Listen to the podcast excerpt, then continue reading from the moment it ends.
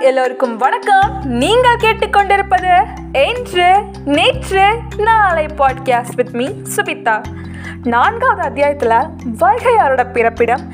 வைகையாறு எங்கெல்லாம் தன்னோட நீரால் பூமியை செழிப்பாக்குச்சு? அதுக்கப்புறம் வைகையாரோட சிறப்பு பற்றி எல்லாம் கேட்டோம். அஞ்சாவது அத்தியாயத்தை இன்னும் சிறப்பாக்குற வகையில் இது நேர் விருப்பமாக இருக்க போகுது. என்கிட்ட எல்லாரும் கேட்ட ஒரு சூப்பர்பான இடத்தோட வரலாற்று கதையை பற்றி தான் நம்ம கேட்க போகிறோம் அது என்னன்னு தெரிஞ்சுக்க அஞ்சாவது அத்தியாயத்துக்குள்ளே போகலாம். So welcome to the fifth episode on இன்று நேற்று நாளை. மதுரையில் இருந்து பதினெட்டுலேருந்து இருபது கிலோமீட்டர் அருகில் வடக்கு திசையில் இருக்கிறது தான் நம்ம அழகர் மலை. அதை பற்றி தான் நம்ம இந்த அத்தியாயத்தில் கேட்க போகிறோம் திருமாலிருஞ்சோலை சோலைமலை மாலிருங்குன்றம் வனகிரி அப்படியெல்லாம் இந்த மலைக்கு வேறு சில பேர்களும் இருக்குது இந்த மலை நிறைய தாவரங்கள் மூலிகைகள் பழங்கள் மற்றும் நீரூற்றுகளால் நிறைஞ்சிருக்கு. நம்ம அழகர் மலை கிழக்கு மேற்கு திசையில் பதினெட்டு கிலோமீட்டர் நீளமும் முந்நூற்றி இருபது மீட்டர் உயரமும் கொண்டது. இரணியனின் கோட்டை அழகப்புரி கோட்டைகளை அரணா கொண்டு அமைந்தது தான் நம்ம அழகர் மலை. பாண்டியர்கள் நிறைய மதில் சுவர்களை எழுப்பி தன்னோட படை இருக்க இராணுவ தளம் அமைச்ச இடம் அப்படின்னும் அழகர் மலை சொல்லப்படுது. இந்த மலையில கிமு மூன்றாம் நூற்றாண்டுக்கு முன்னாடி பயன்படுத்தப்பட்ட தமிழ் வட்டெழுத்துக்கள் கண்டுபிடிச்சிருக்காங்க. அதே மாதிரி பஞ்ச பாண்டவர்கள் வாழ்ந்த குகையும் ஒன்பது கற் படுக்கைகளும் இருக்குன்னு சொல்றாங்க. பாண்டியர்கள் சோழர்கள் விஜயநகர அரசர்கள் பற்றிய நூற்றி இருபது சாசனங்கள் கல்வெட்டுகளாக இருக்கிறதாக கூறப்படுது.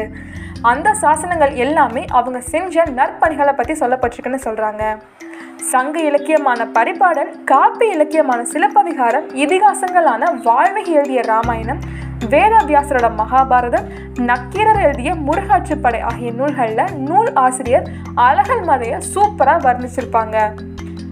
வியாசரோட மகாபாரதத்தில் யுதிஷ்டன் அதாவது தர்மன் பன்னெண்டு வருடங்கள் வன வாழ்க்கையில் இருந்தபோது அழகர் மலைக்கு வந்ததாக குறிப்பிட்டிருக்காரு.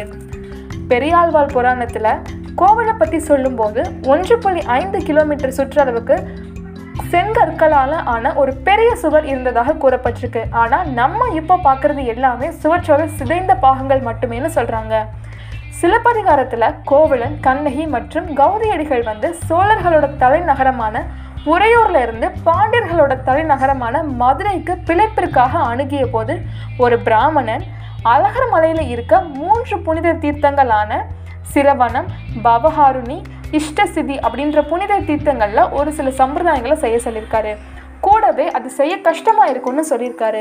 ஒருவேளை அது செய்ய முடியலைன்னா திருமாலோட பாதங்களை வணங்கி மோட்சத்தை பெறலாம்னு சொல்லியிருக்காரு. இப்படி எல்லாம் தான் காப்பியங்களில் அழகர் மலையை போற்றியிருக்காங்க. அழகர் மலைனாலே நமக்கு எல்லாத்துக்குமே தெரிஞ்சது அங்கே உள்ள கோவில்கள் தான். அழகர் மலை அடிவாரத்தில் அமைஞ்சிருக்கிறது தான் நம்ம அழகர் கோவில். அழகர் மலை அடிவாரத்தில் இருந்து இரண்டு கிலோமீட்டர் உயரத்தில் நம்ம பழமுதிர் சோலை இருக்குது இருக்கு பழமுதிர்ச்சோலை முருகனோட அறுபடை வீடுகளில் ஆறாவது கோவில். அடுத்து பழமுதிர் சோலையில இருந்து ஒரு கிலோமீட்டர் தள்ளி ராக்காயி அம்மன் கோவில் இருக்கு. சங்க காலங்களில் இடம்பெற்ற ஒரே வைணவ கோவில் அப்படின்ற பெருமை கொண்டது தான் நம்ம அழகர் கோவில். குலசேகரோட பாண்டிய மகன் தான் இந்த கோவிலை விரிவாக்கியிருக்காரு. அவருக்கு பின்னாடி வந்த முகமதியினர் விஜயநகர பேரரசர்கள் பிரிட்டிஷ் ஆட்சியாளர்கள் எல்லாமே கோவில்களையும் மலையும் முறையாக பராமரித்து வந்திருக்காங்க. இந்த கோவிலுக்கு சொந்தமாக அந்த காலத்திலேயே பல கிராமங்கள் வந்து தானமாக கொடுக்கப்பட்டிருக்கு. அழகர் கோவில்னாவே அழகர் தான். அழகர் வந்து பெருமாளோட அவதாரம்னு சொல்கிறாங்க அழகர் அப்படின்றது அழகு உடையவர் இல்லைன்னா அழகானவர் அப்படின்றது பொருள்.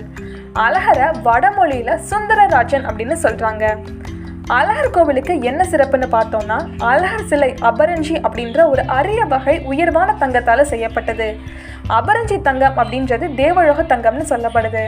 அதனால இந்த பெருமாளை தேவலோக பெருமாள்னு பக்தர்கள் சொல்கிறாங்க உலகத்திலேயே அபரஞ்சி தங்கத்தால் இரண்டு பெருமாள் சிலைகள் தான் இருக்குன்னு சொல்கிறாங்க ஒன்று மதுரையில் இருக்க அழகர் கோவிலில் இருக்க சிலை இன்னொன்று திருவனந்தபுரத்தில் இருக்க அனந்த பத்மநாபன் சுவாமி கோயிலில் இருக்க சிலை. அந்த அபரஞ்சி தங்கத்தால் ஆன அழகர் சிலை தான் சித்திரை திருவிழாவிற்காக தங்க குதிரையில் ஏறி வர நம்மளோட கல் அழகர். இந்த அபரஞ்சி தங்கத்தால சிலைக்கு அழகர் மலைக்கு கீழே உள்ள நூபரா கங்கை அப்படின்ற தீர்த்தத்தால் மட்டுமே தான் அபிஷேகம் செய்யப்படுமா? மற்ற நீரில் அபிஷேகம் செஞ்சால் சிலையோட நிறம் மாறிடும்னு சொல்லப்படுறாங்க. நிறைய தீர்த்தங்கள் முன்னாடி காணப்பட்டிருக்கு. ஆனால் இப்போ நம்ம பார்க்குறது எல்லாமே நூபுர கங்கை அப்படின்ற சிலம்பார தீர்த்தம் மட்டுமே தான். இது ஸ்ரீராக்காய் அம்மன் கோவில் கிட்ட இருக்குது அழகரை காவல் காக்கும் தெய்வமாக கருதப்படுவது தான் பதினெட்டாம் படி கருப்பசாமி. பதினெட்டாம் படி கருப்பசாமி கோவிலில் இருக்க எப்பவுமே பிரம்மாண்டமான கதவு மூடப்பட்டே இருக்குமாம். சித்திரை திருவிழாவிற்கு அழகர் வெளியே வரும்போது இந்த கருப்பசாமி கிட்ட உத்தரவு வாங்கினதுக்கு அப்புறம் தான் வெளியே வருவாங்களாம். இந்த கட்டுப்பாடை அந்த காலத்துலேருந்து இந்த காலத்து வரை கடைப்பிடிச்சிட்டு வராங்க. அடுத்து அழகர் மலையில் உள்ள பழமுதிர் சோலையை பற்றி பார்க்கலாம். இந்த சோலை மலை அப்படின்னு முன்னாடி சொல்லியிருக்காங்க. இங்கே மூன்று அடி உயரத்தில் முருகனோட வேலுக்கு மட்டும் தனி சன்னதி உள்ளதாக கூறப்படுது.